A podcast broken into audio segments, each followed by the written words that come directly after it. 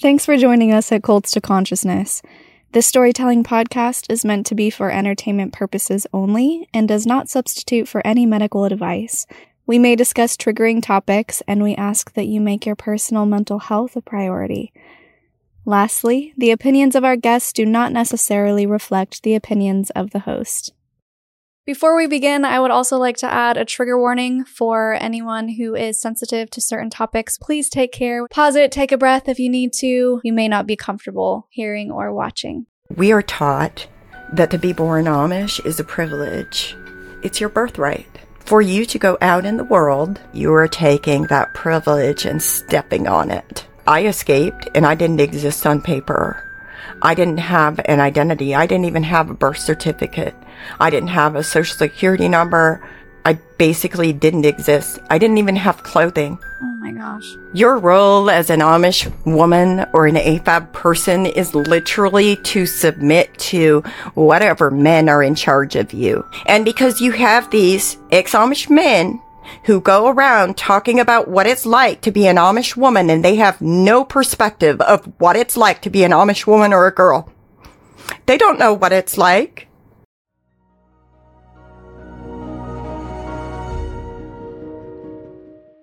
Hey, my name is Shalise Ansola, and this is Cults to Consciousness, where we discuss leaving high demand religions or organizations and finding healing and independence through awareness and true individual sovereignty. If you're only listening and you want to see our faces, go to my YouTube channel at Cults to Consciousness, where you can like, subscribe, join in on the conversation, and your support for the guests means a lot.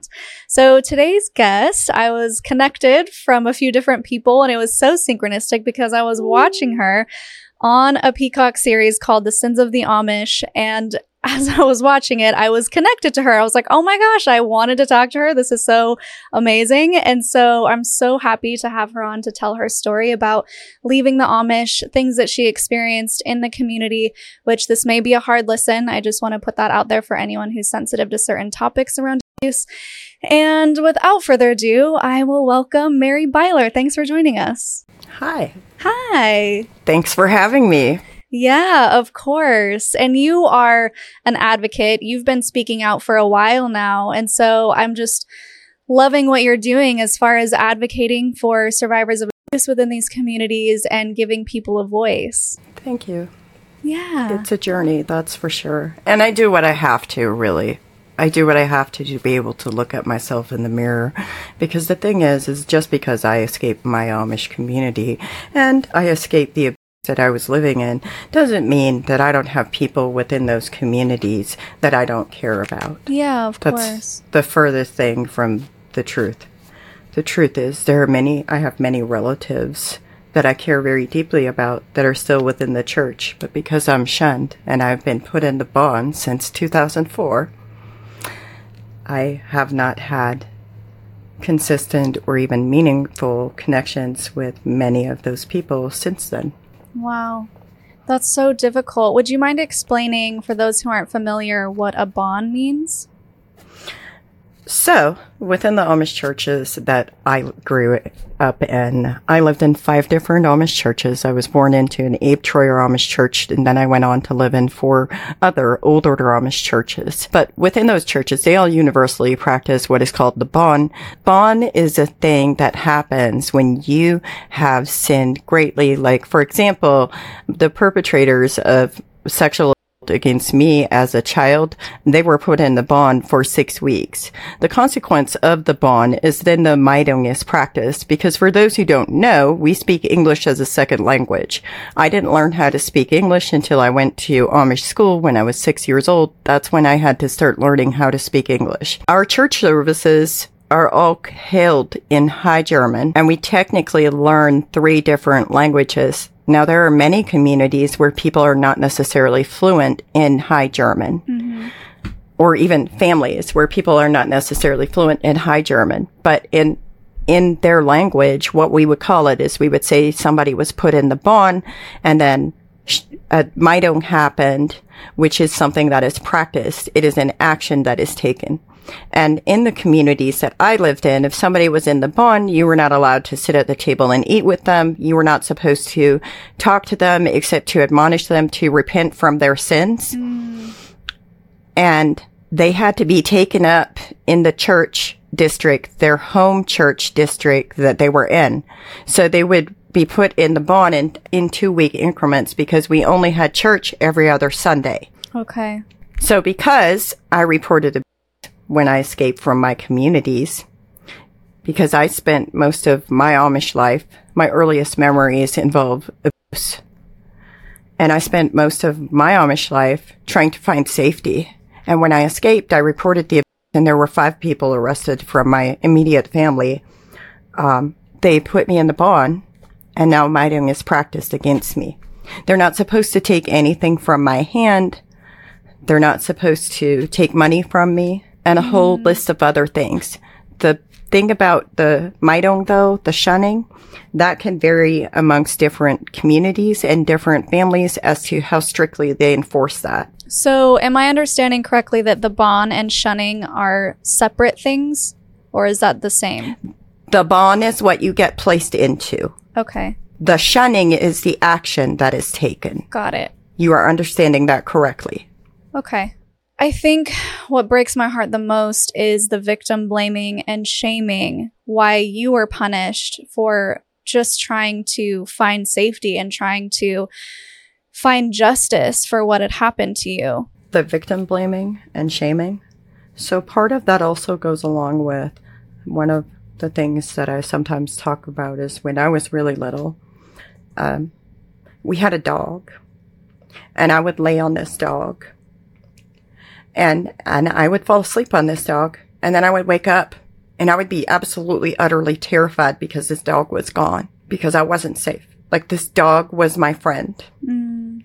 But then when I got a little older, one of the things that that happened is sitting at the at the breakfast table when I got up to like clear away the breakfast table because we had very strictly defined gender roles. Like from my earliest memory, it's like I wasn't supposed to want to grow up to be a preacher. I wanted to grow up to be a preacher, y'all. I mm-hmm. wanted to be a preacher. And now you and are. I wasn't allowed to do In your that. Own way. I wasn't allowed to do that because only men and boys can be preachers. When mm. I played mm. church with my brother, I couldn't even be the preacher because I was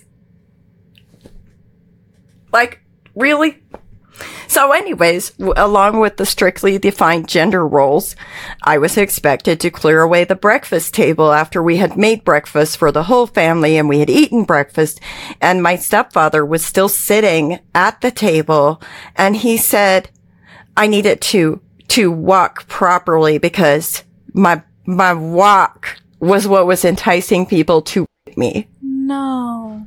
He made me practice walking. He paraded me back and forth across the kitchen until I was walking to his satisfaction. When you start talking about the objectification and sexualization of children, yeah, that is an act of objectification. And that is absolutely sexualizing a child along with victim blaming. Yeah.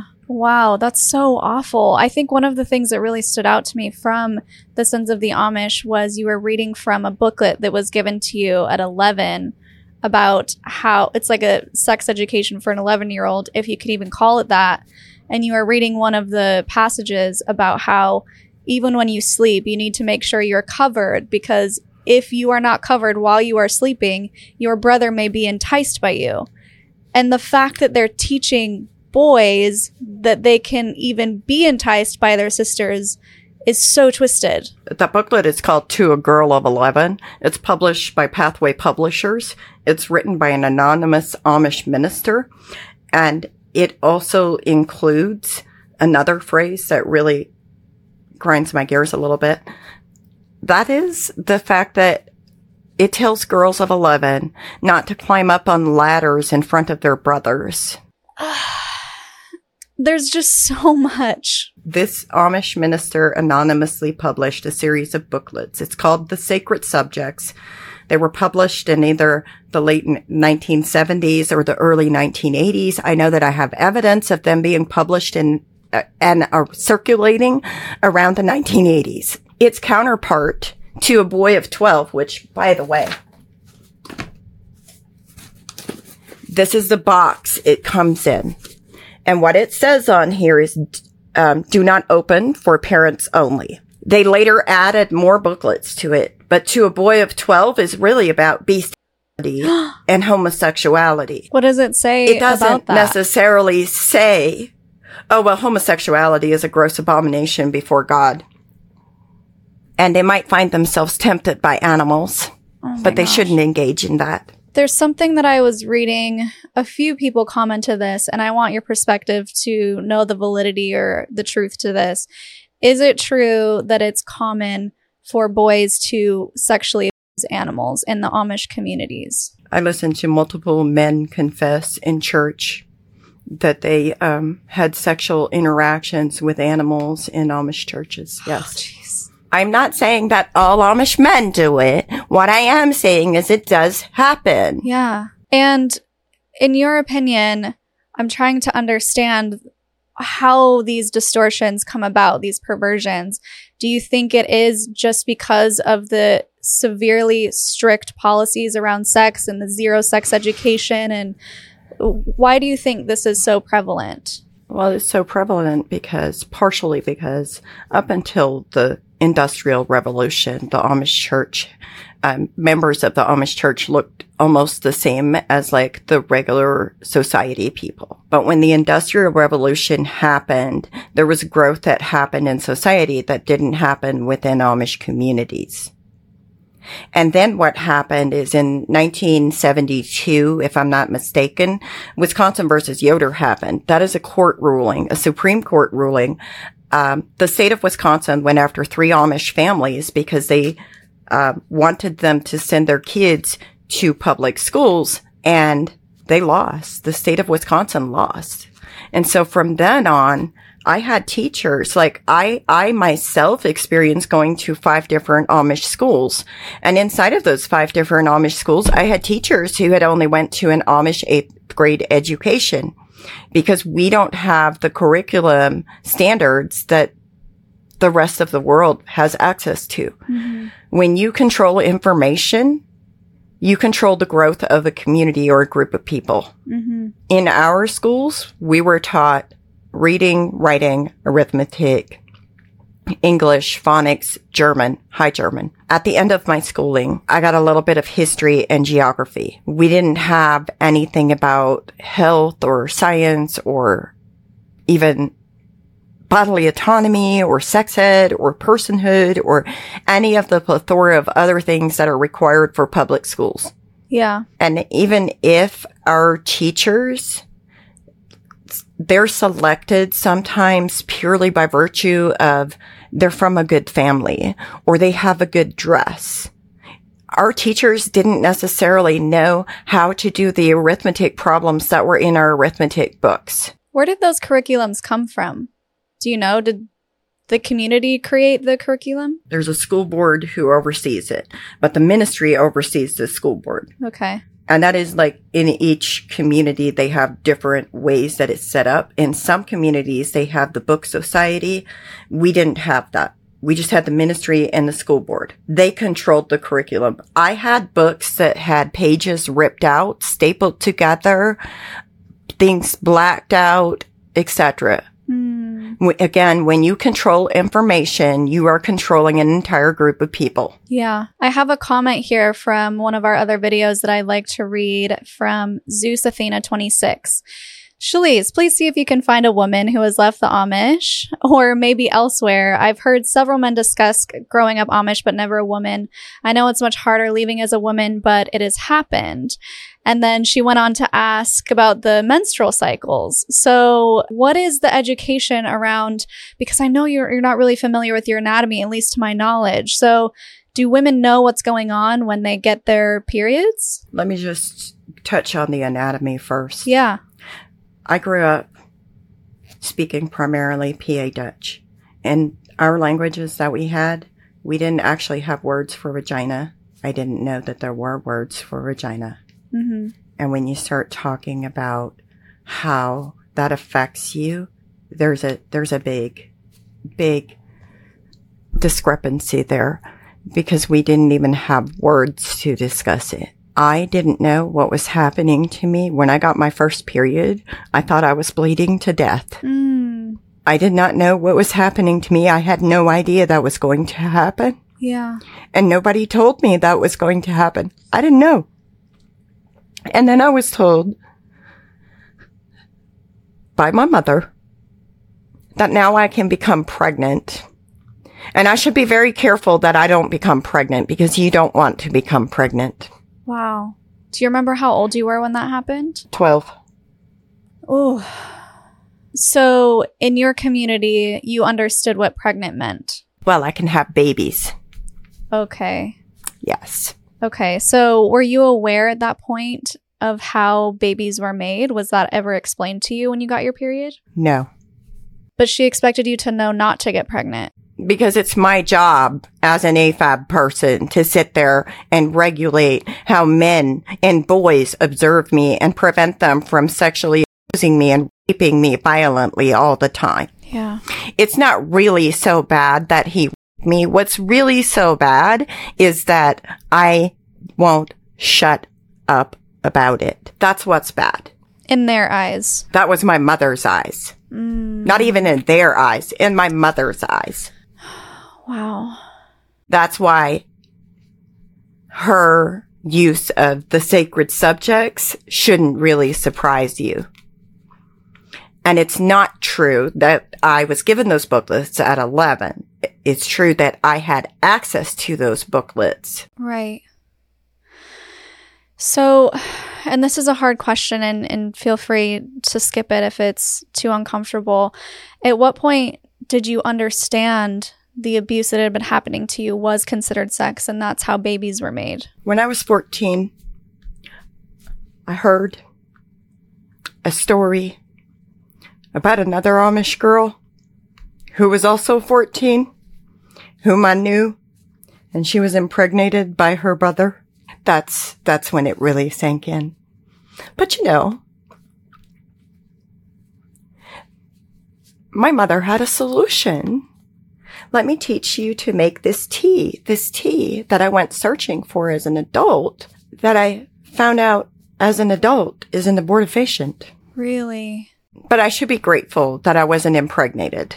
I was told that. Oh my gosh. So you were made to drink this tea because she knew that you were being assaulted, Yes.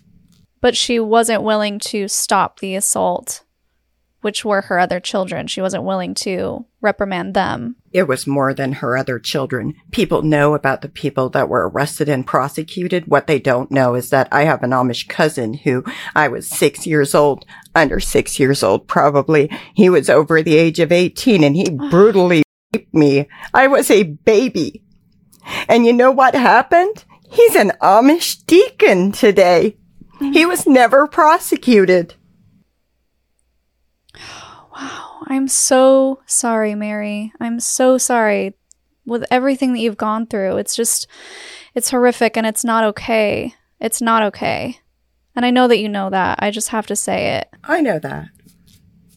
Yeah. but it's also it's not right because like you know i can't i can't sit here and be silent about it when i know it's still happening today yeah. Just because i escaped and i reached safety doesn't mean that that this isn't still happening today to children because how many perpetrators do we know of child sexual abuse who have literally sat there and left a string of victims throughout their entire lives how likely is it that they have actually been rehabilitated? And how likely is it that a convicted registered sex offender who finds God is actually never going to reoffend? Yeah. I also want people to understand that your story is not unique to these Amish communities as far as the the amount of abuse that goes on. It's not just like a fluke is what I'm trying to say. It was very common in these communities. And one of those stories that I'm thinking of and what I'd like to bring up is how children, young girls didn't even feel safe using the bathroom at school in the porta potties because that's where assault often happened. Would you mind speaking about that or how you felt about that? Let me tell you, let me tell you what I saw in Amish schools. I literally, I wet myself in front of the entire school at the back blackboard because I was so terrified of going to the bathroom because I heard girls screaming in them. so is it, is it unique to Amish communities? No. Why do I talk about it as, as like being inside of Amish communities? Because I know that experience. I don't know what it's like for other children. Yeah. So, because the Amish so heavily focus on forgiveness, can you walk us through what it's like when somebody actually admits to these crimes and how the community handles it? Typically, what I've seen, and I've seen a few different responses, but typically what I've seen is that there can be a variety of responses. In my specific case, he was sorry and I'm supposed to forgive him. And if I don't forgive him, my sin can be just as great, if not greater than his sin of me. Because let's threaten a child that was just raped, you know, over and over and over with like going to hell if you don't forgive him. And I do mean the burning, everlasting, eternal fire and brimstone hell. Cause that's not adding a layer of trauma, is it? Wow. So what would happen is for me, I was told to forgive them. And that means I have to be silent about it and I don't ever tell anybody about it because forgiveness equates silence far too often. And then when the ministry got my letter that I wrote them in 2004, they didn't do anything. And when I reported it, because one of my, the worst one who was arrested called the place that I was living at, I literally hung up with him and called and reported it. Because the thing is, is that even though I had escaped and I thought I had reached safety, I wasn't safe. I wasn't safe, physically safe until I left the entire state of Wisconsin. And the church was a large part of that because the church responded by talking about, Oh, she had flower seeds that she dried in her closet. We think she's on drugs. Oh my gosh. Oh, well, you know, seers are so naffy, which basically means that you're just nervous, like you have nerve problems. They put them in the bann for six weeks, which ironically, our deacon's son drank until he, he passed out at the singing one Sunday and he had the same disciplinary action six weeks in the bann. And then we're not supposed to talk about it to anybody outside of the church, which by the way, I'm sinning because I'm telling you church business. And I was baptized into the Amish church. And so we make a vow during our baptism ritual multiple times during instruction class. And then when we get baptized, we promise we will never tell church business to anybody that's not a member of our church. Mm. And that's why they shunned you so heavily and didn't support you when you went to the police because that should have been enough. But they haven't taken any steps. They haven't removed them, their access to potential future victims. They haven't done anything to rehabilitate them. And I'm sorry, but going to somebody who was chosen by lot or who is a minister doesn't mean that that minister has the, the cap- capabilities and knowledge needed and required to rehabilitate sex offenders.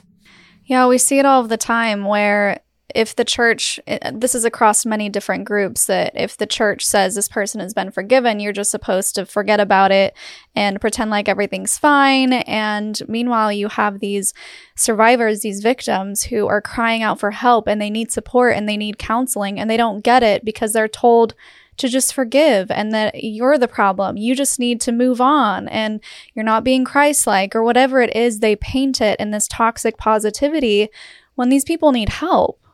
Yep. I just didn't have enough faith. That's another one. Oh, jeez. You you touched on that. It's like that I just didn't have enough faith. And furthermore, like I got EMDR therapy as an Amish girl. I can't the steps that it took to get there was insane because I was terrified. Because another thing that they will sometimes do is they will take perpetrators of sexual abuse of children.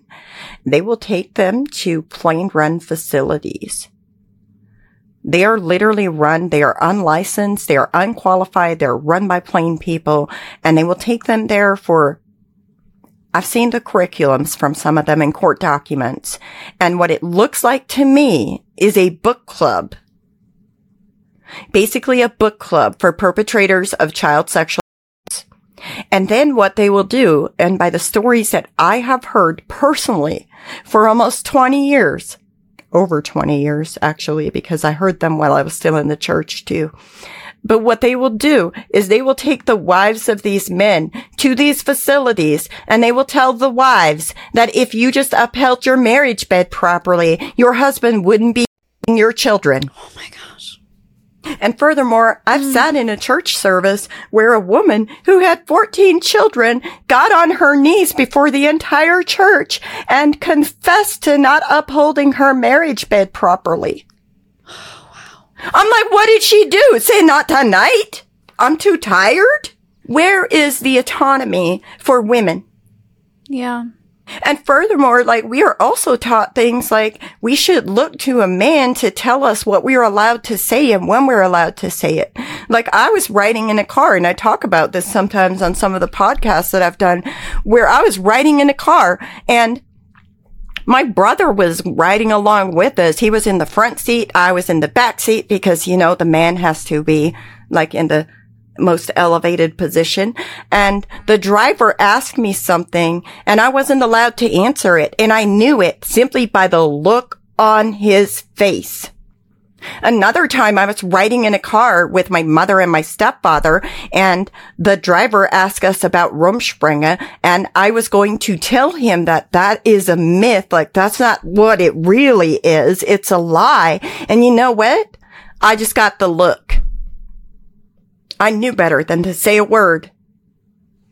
And later on, I was told we don't tell the world our business. We just let them think whatever they will. Mm because they don't know what, what, what it's like to be us. And, you know, this is the right way.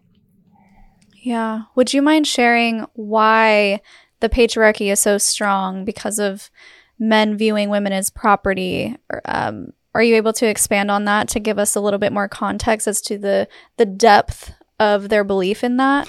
Well, Adam was made first the man was sash and no de So the woman was made second from his rib. And because of that, you know, the woman is to always submit. Your role as an Amish woman or an AFAB person is literally to submit to whatever men are in charge of you. And that includes bowing down to whatever they do. When they your children, shut up. And I'd like to point to a case in Indiana last year, last year, year before last. I don't know, within the last three years. There were three Amish bishops who were charged with intimidating a victim. And you know why? Because the woman had a restraining order against her abusive husband. And CYS Child Services told her if she drops that restraining order, they will take her kids. She was supposed to submit to the will of the Lord and let the world take her kids and drop that restraining order. And she did not. And so the church put her in the bann. And for over two years, she was in the bann. They couldn't have communion for over two years in that church district because of that. So they had brought in three Amish bishops who overwrote the bishop of her church who was standing with the woman and they took control. They silenced that bishop for a year. Wow. Why do you think the patriarchy is so strong? Because of that. Because of that. Because anybody who stands up against it and because they use that biblical reference to justify this. And because you have these quite frankly, ex-Amish men who go around talking about what it's like to be an Amish woman and they have no perspective of what it's like to be an Amish woman or a girl. They have no perspective. They don't know what it's like. They know what it's like to be an Amish boy, but they have no, no grasp on what it's really like to be an Amish girl. I'm so happy that you were willing to come on and give your perspective because I knew it was going to be a completely different story and I wanted to give both sides. And so I just really appreciate you coming on and being vulnerable and being so open and honest. It really means a lot that you're willing to share. Thank you thank you really for having me.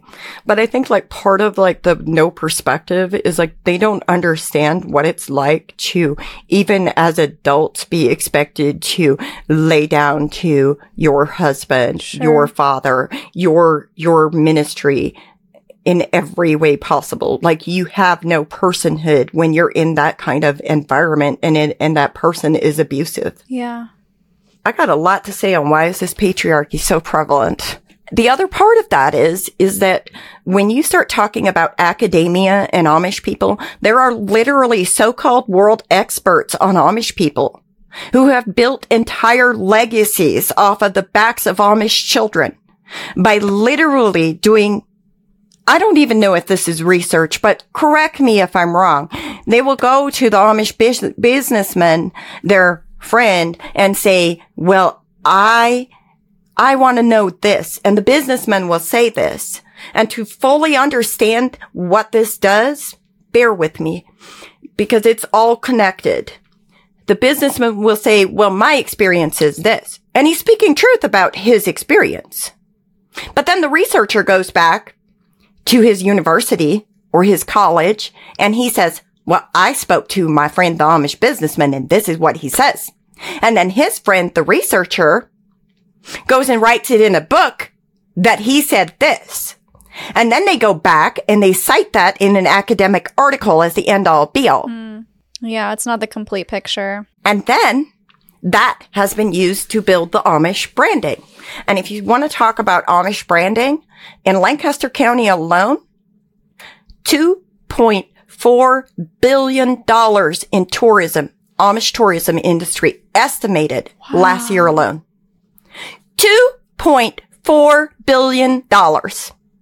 They have to protect the branding. And it's not even coming from Amish people necessarily. Right. And then to fully understand why that is so harmful, you have to understand that I've often described the Amish communities that I lived in as being a caste system. Are you familiar with those? No. So what you have is you, if you think about it from a ladder, it's like within each church district. So you have Amish as a whole, you have different types of Amish. You have Old Order Amish, New Order Amish, Swartzentruber Amish, Abe Troyer Amish, Dan Amish, Beachy Amish Mennonites, Amish Mennonites, Maranatha Amish Mennonites. But the Beachy Amish Mennonites and the Maranatha Mennonites, like, they're not really Amish and they're not really Mennonites. They're their own separate brand. Mm-hmm. And they're a fairly young group. The Beachy Amish, they're the newest one that I'm aware of specifically. And then you have a variety of all these other different types of churches. And that's overall. But then when you start looking at the settlements, we call them settlements. We don't call them communities. Okay. I'll use communities for y'all, but you look at the community and inside the community twice a year, the ministry gets together for what they call a Dielofversammling. And that is a kind of like a convention where they rewrite the Ordnungsbrief, which is the rules of the church. But each bishop and his ministry rewrite the rules of the church twice a year for their church district. So it can vary from like the north end of the settlement to the west end of the settlement as to what rules they're actually enforcing. Right. And then within the church districts, once you have the ministry, now you start getting into the ladder as well. Below that, you'll have like businessmen, wealthy businessmen. I've known millionaires who literally would pay off somebody's $50,000 hospital bill in the, with the blink of an eye. There are people who come from good established families And then you have your middle class people. Maybe they're not really that or they're not really that, but they're, they're all right, you know. And then you have your lower class people. And here's the thing. A lot of things can make you move up and down the ladder. If you're from a lower class person and, and or family, then you marry somebody from a good family. You can elevate your status, but people might really talk about that because, you know, he just really did a favor to that girl. If a boy from a good family marries a woman from a lower class family, oh, well, you know, he really did her a favor. Oh, wow. Can I interject? Because I have a question. Um, so within those, the hierarchy of the families, does that determine where the money goes? I mean, the $2.4 billion, where is that actually going? How is it being distributed? I don't know because it's Lancaster County. The government benefits from it, like I believe, okay. because it's from like, that's like a thing. It's like in, in the case that I reported in Pennsylvania, um, that was a concern for the investigating officer and the prosecuting attorney. I got him to admit it. I'm just saying the tourism money and reelection. Okay. So the tourism money doesn't necessarily go to the Amish communities. Not necessarily. There are people that literally use Amish as their, oh, I'll give you Amish buggy rides. They were never Amish in day in their life. Got it. People use Amish as a token, as an object.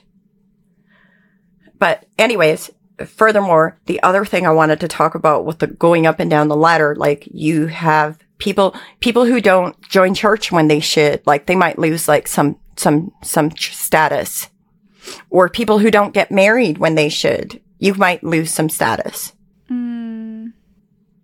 If like the church thinks you're just not managing your money right, they will literally appoint a committee of three men to come in and take over and manage your money. Wow. What are some other tangible things that happen when you lose or gain status? Like, how does that affect the family? Well, I would say that my book is a reflection of what happens when your biological parent dies and you're young and how the communities often respond. Um, because there were children that literally wouldn't even play with me or talk to me because my dad died mm. when I was five years old. And so I was a widow's kid and the church had to help take care of us because my my oven, my egg donor, my mother, she wasn't allowed to work outside of the home. And because of that, they kept us alive, but really, the amount of times I was told to be grateful for the shittiest things. I should be grateful they sent me to a home to live where people repetitively raped me I should be grateful where they sent me to a home to live when I was under the age of 10, where I was expected to work off my keep, where I wasn't allowed to eat at the same table and the same food as the rest of the people in the home. I am supposed to be grateful. At least you're alive, they said. And living in your own personal hell. Yep. This is why I don't go there very often. Yeah. Yeah, I don't blame you for that there were a lot of questions about what happens when a wife is widowed. So she's able to get remarried. How does that work? Um, typically, a widow and a widower will get remarried if they want to. Like, we, I'm not really sure how they met each other. I don't know, but there was like a 30 year age da- gap, if I remember correctly, or an almost 30 year age gap, something like that. Like his wife had died. Okay. You know, the worst part is, is if somebody is not widowed and their husband or wife runs away from the community and escapes, then, then there's such a pity for them because they can't get remarried. As long as that person is still alive, they can't get remarried. Oh, and they're wow. expected to live out the rest of their days alone. Oh my gosh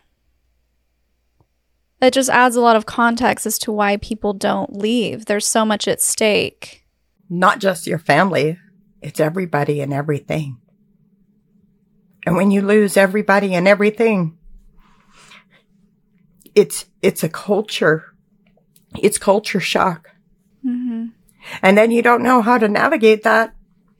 And back, back when I escaped, there was at least like Amish deception where people had discussion boards. I've met the people who wrote the book called Amish Deception. That book tells the story of one family's journey in New York State as they fought to have investigations into child abuse in the state of New York in the 1990s. And it was an Amish family for the record. But they paved the way for my story to exist and for people like me to exist. And I will forever be grateful for that. Wow. Are you willing to talk about at all how you were able to escape and the trial and how that all happened? I will try, but I can't make any promises. I couldn't even write about it in my book. Whatever you're comfortable with. After I reported it, I went out there wearing a wire.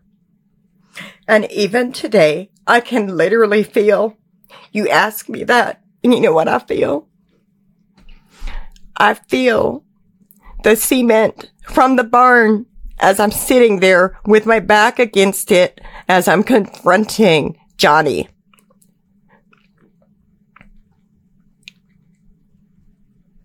The amount of sheer terror. But I'm glad I did it because you know what? he needed to have some form of, of consequences.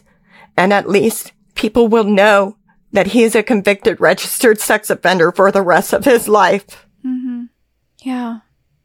What you did was incredibly brave. And I can't even imagine how you must have felt having to do that because they needed evidence in order to prosecute him. And so y- you were 17. How old were you at the time? I was 19. 19. Um, I had just turned 20 when I confronted him. Wow. I confronted five people that day. Or four people. I don't remember, quite frankly, so I won't give a number. But I know that I confronted him. I confronted another one. I confronted another one. My brother, who is not a rapist interesting, right? I do have those too. My brother, my brother who had a disability, he died that same year that all the trials were going, uh, the court cases were going on. They were not trials. They all pled. And he died that year and they had sent Eli and David to prison. And when I went to his funeral, they sent 12 men out. 12 men for little old me to tell me that it's my fault that Eli and David are in prison. So no, I can't even walk through and view him at his funeral. Oh my gosh. Oh, I am so sorry. Because apparently, again, it's not that it's so bad that I was so many times by so many people. It's that I won't shut up about it. And furthermore, when you start talking about, I know you said you watched Sins of the Amish. Did you see the court hearing? I did. The yeah. one with all the people? Mm-hmm. Where they stood there and basically made a mockery out of the courtroom? Yeah. I'll never forget. I'll never forget what it felt like to watch my sister-in-law get up and defend her rapist husband or her father to get up and claim this sob story about how he's going to lose his farm if if Johnny goes to prison. I'll literally never forget that. It felt like there was an agenda there and it certainly wasn't safety for children. Right. How many people to support them? No one was there to support you. They literally bust in people from other states. I recognized my aunts and uncles from other states in that courtroom. and they cried and wept and wailed on command. It's almost like, you know, we just create a scene. Okay. And then they got rewarded for that.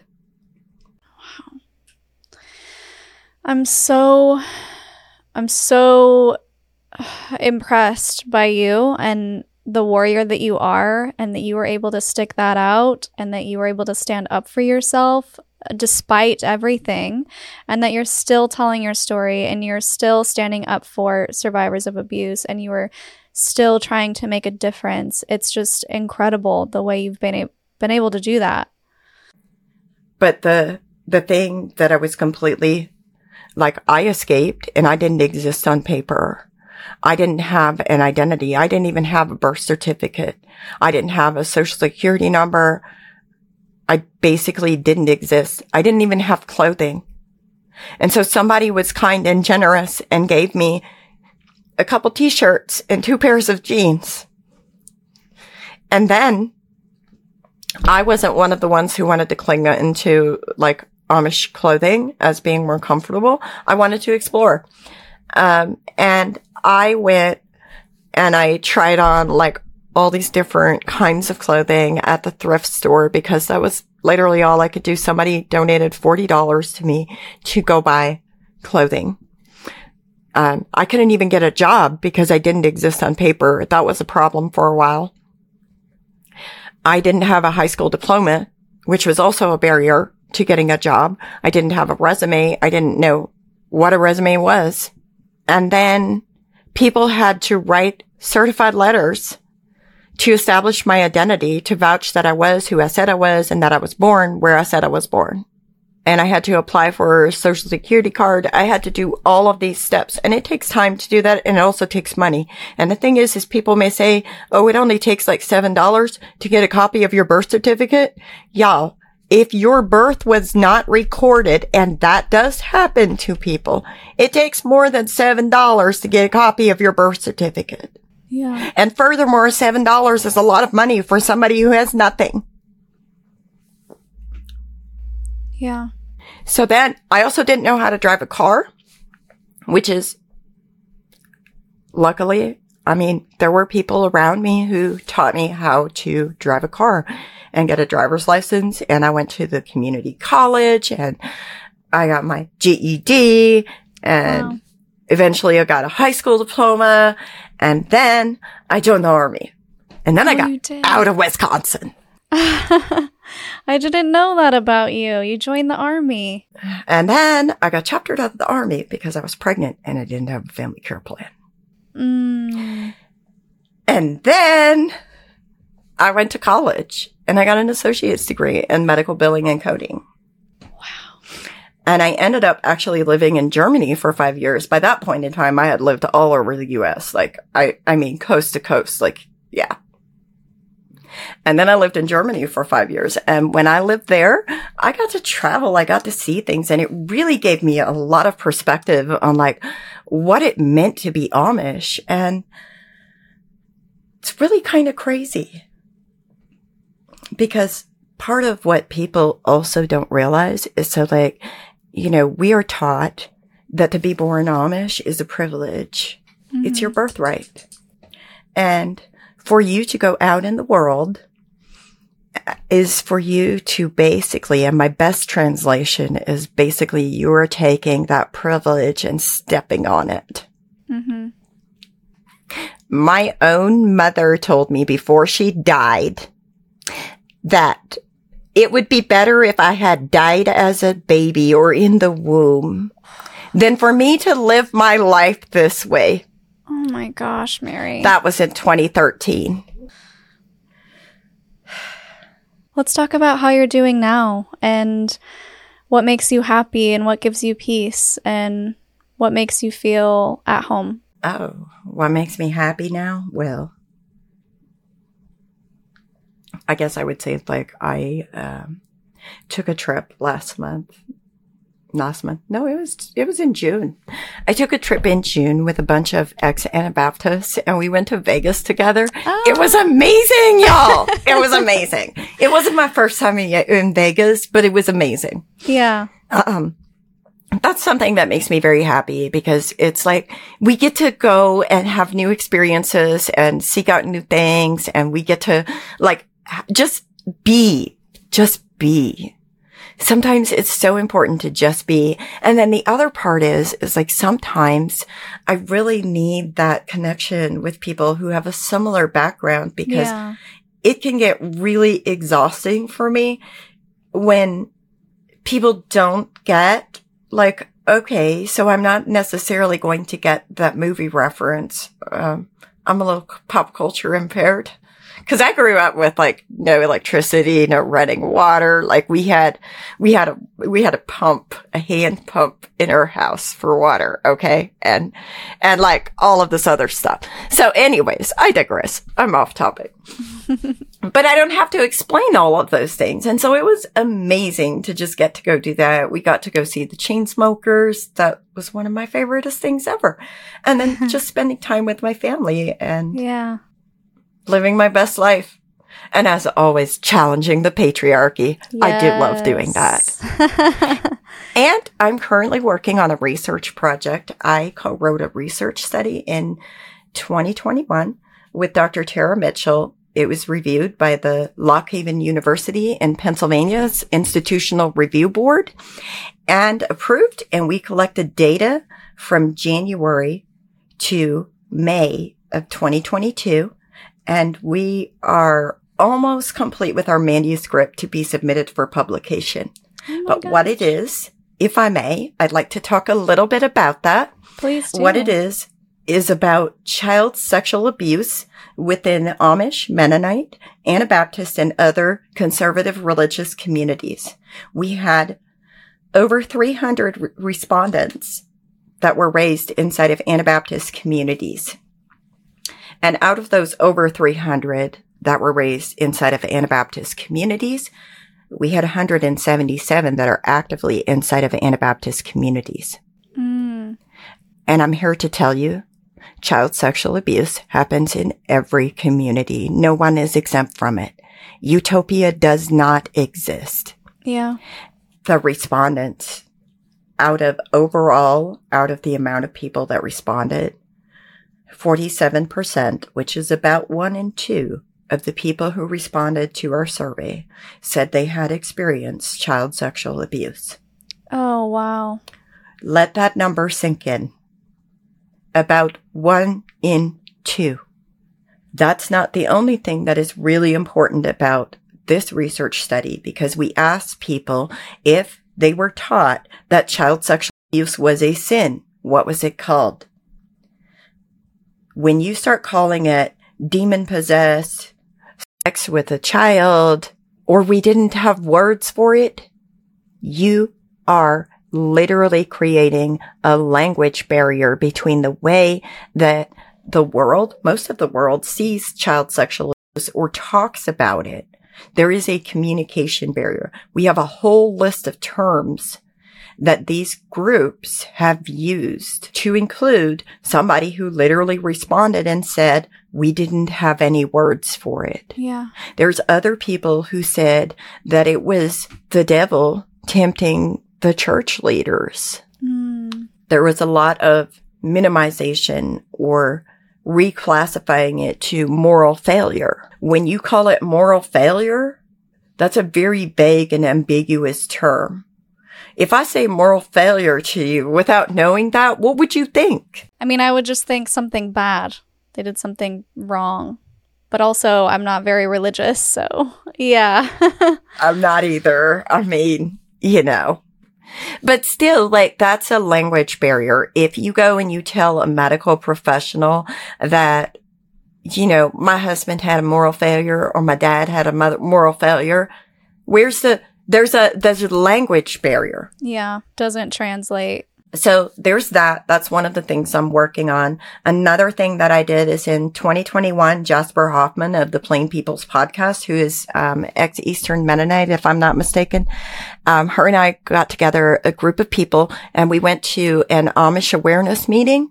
And what we did is we had like a dozen of us there and we collected information and we have compiled resources for people to use who want to better understand what some of the issues are around serving Amish victims of child sexual abuse. Hmm. We have a booklet that's called How to Report Abuse.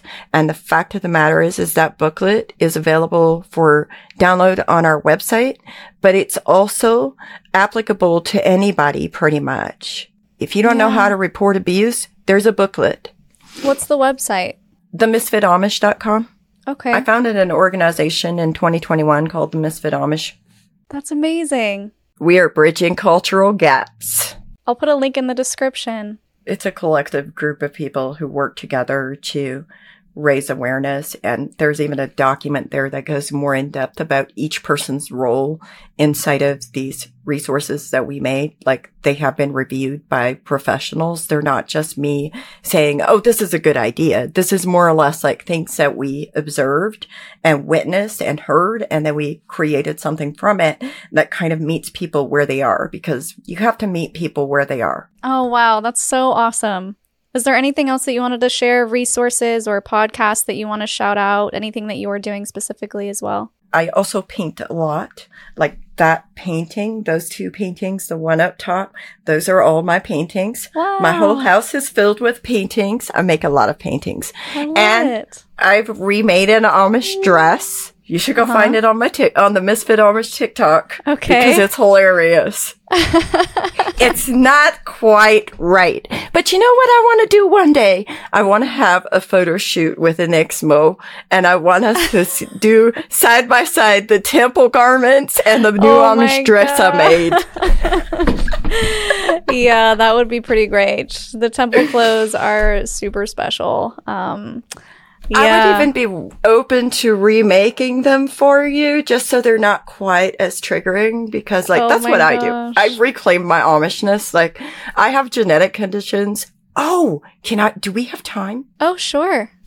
One of the big things that people don't understand is that we have been intermarrying our cousins for so long. Like our, not our first cousins. We didn't allow that. Hmm. But for so long, we have been intermarrying our distant cousins that now at almost 400 years in, like we have genetic disorders. Hmm. There's an entire database of genetic disorders listed for Amish and Mennonites and Hutterites.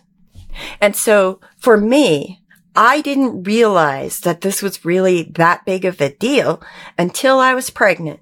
And when I was pregnant, I had issues and I had to go for an ultrasound and genetics counseling.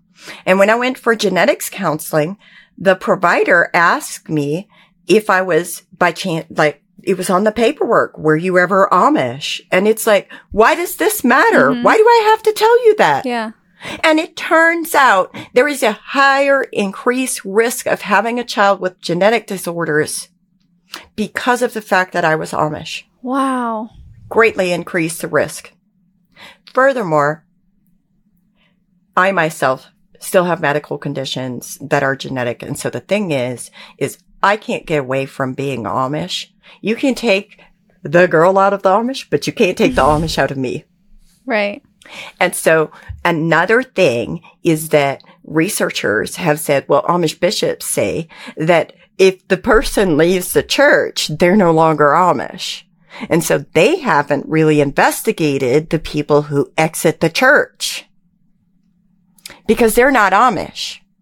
I've literally had researchers tell me that. Well, you're not Amish. But I was born Amish, but I have Amish genetics that will never go away. They're going to stay with me for the rest of my life. Could possibly affect my child.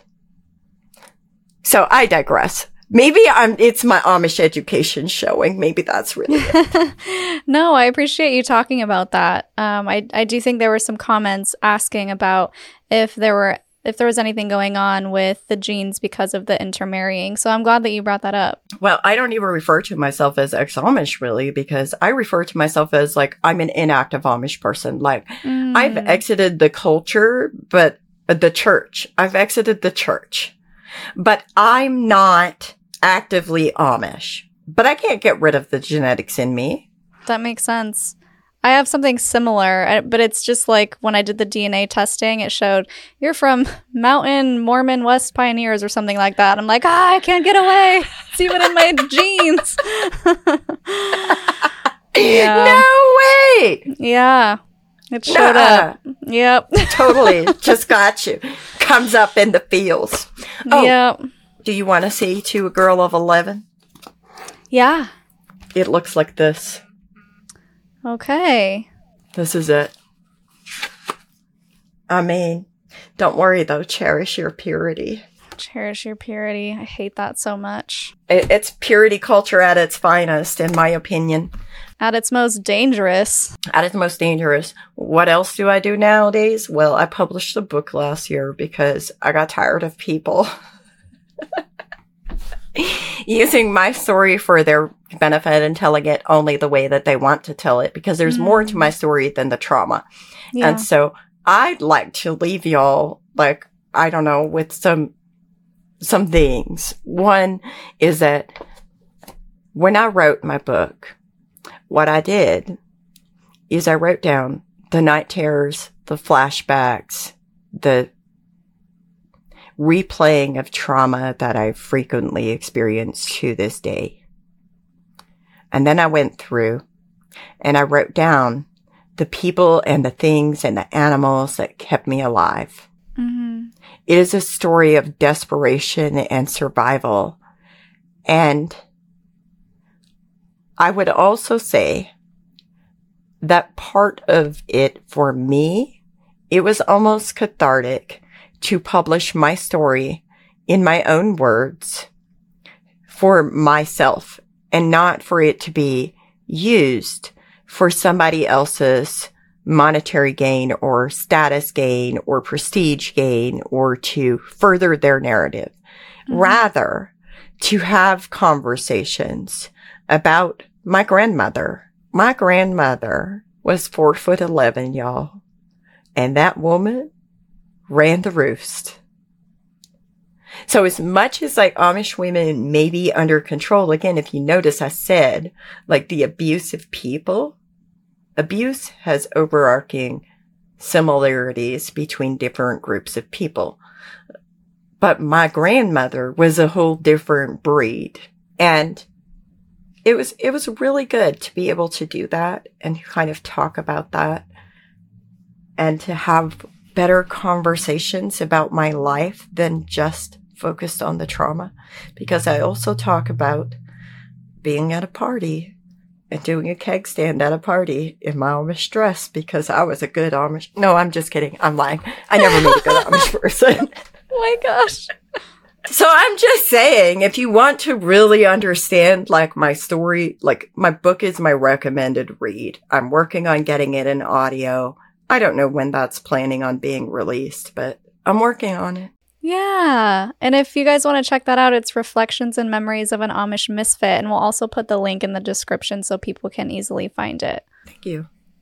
Yeah. And then another thing that I do is sometimes I do trainings for people who come in contact with Amish people. Like I've done a few trainings for domestic violence centers and child advocacy centers in multiple states, actually it's been really amazing to just have the ability to do those things for people, to give people who are desperate to help better information on how to better serve the very group of people they're trying to serve. Wow. That's really powerful.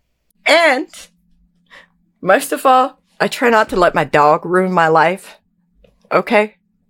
My dog, Freya, she is a 110 pounds and she's a big baby and she likes to come and sit on my lap. So that's Aww. that's my biggest thing. oh, that's really sweet. I yeah, Oscar's right here at my feet right now looking up at me like, "Are you going to let me on your lap in a second? He's my little emotional support animal. and I have a lot of interests. I do a lot of crafting. I'm a creative person and I'm an artist. Like I tell people all the time, it's like even though I was Amish, like we still had a certain level of creativity to a point to a point. Mm-hmm. But still, like that, I can't imagine what it would have been like to grow up and to have freedom of expression to where I could be creative as a child in school. Like the, I just can't imagine. But I write, I, I draw sometimes, I crochet and I sew. Like those are my fun activities. And I bake, but baking is bad for diabetes, y'all. I'm just letting you know. Yeah, you actually wanted to share some of your poetry. Oh, yes, yes. I have it already. Yeah, let's hear it. Coming out. Did you see how much I tried to be with you? I cared about you. But she beckoned me with her eyes, her smile, her words, her body, her spirit, her soul. I kneeled before you as I pushed the thoughts of her aside. I begged for your love to be like hers. Desperate. I didn't know. You couldn't be what I needed. I couldn't be what you deserved. And I cried. And I begged you to be your friend.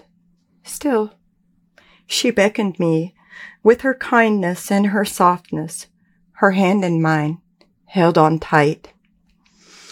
She walked beside me every night, every step. She sees me as I am. Night terrors, flashbacks, sleeping problems, caring, compassionate, working to overcome, loving, passionate, always fighting to survive what was done to me against my will. She sees me. She loves me and I'm enough. Wow. That's beautiful. That's really beautiful, Mary. Thank you for sharing that. You're welcome. It's literally in my book because I felt like it needed to end on something and that's a good place to end it on being enough.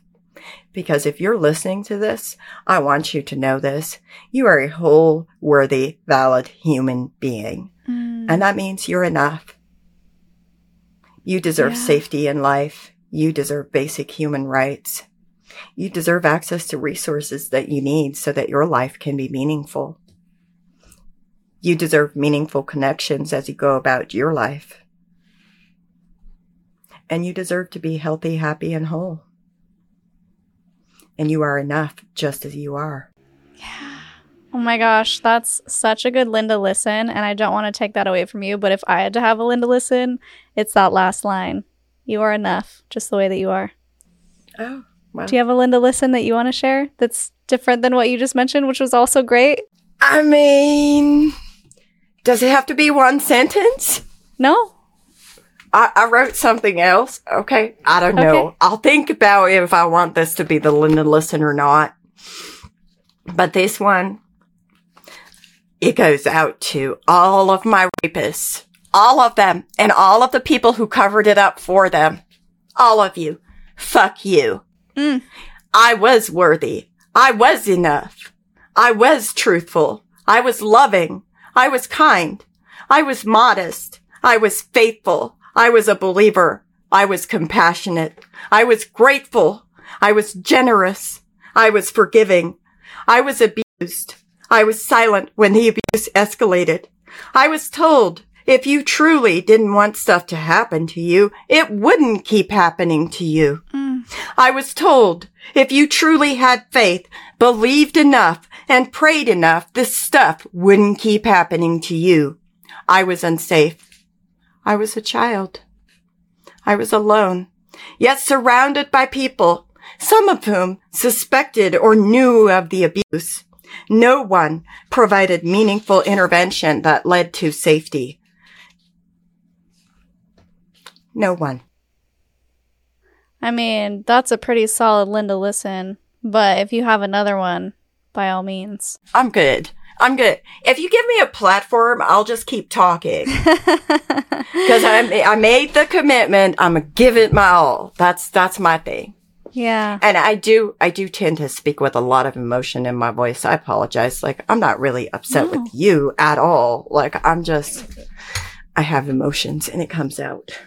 No, that's good. Let it out. This is the place to do that. So I appreciate you being honest and vulnerable. It's been an amazing episode. Thank you again for sharing. I know it's going to help a lot of people out there who may be watching and going through something similar or wanting to help someone who's been through something similar. So, do you have any final thoughts before we go? Thank you for having me. I really do appreciate the opportunity.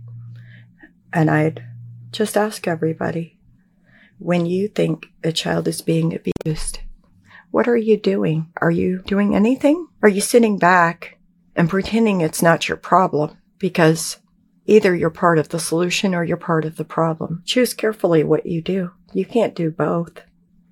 You can't be silent and expect the violence to end. Yeah, I agree.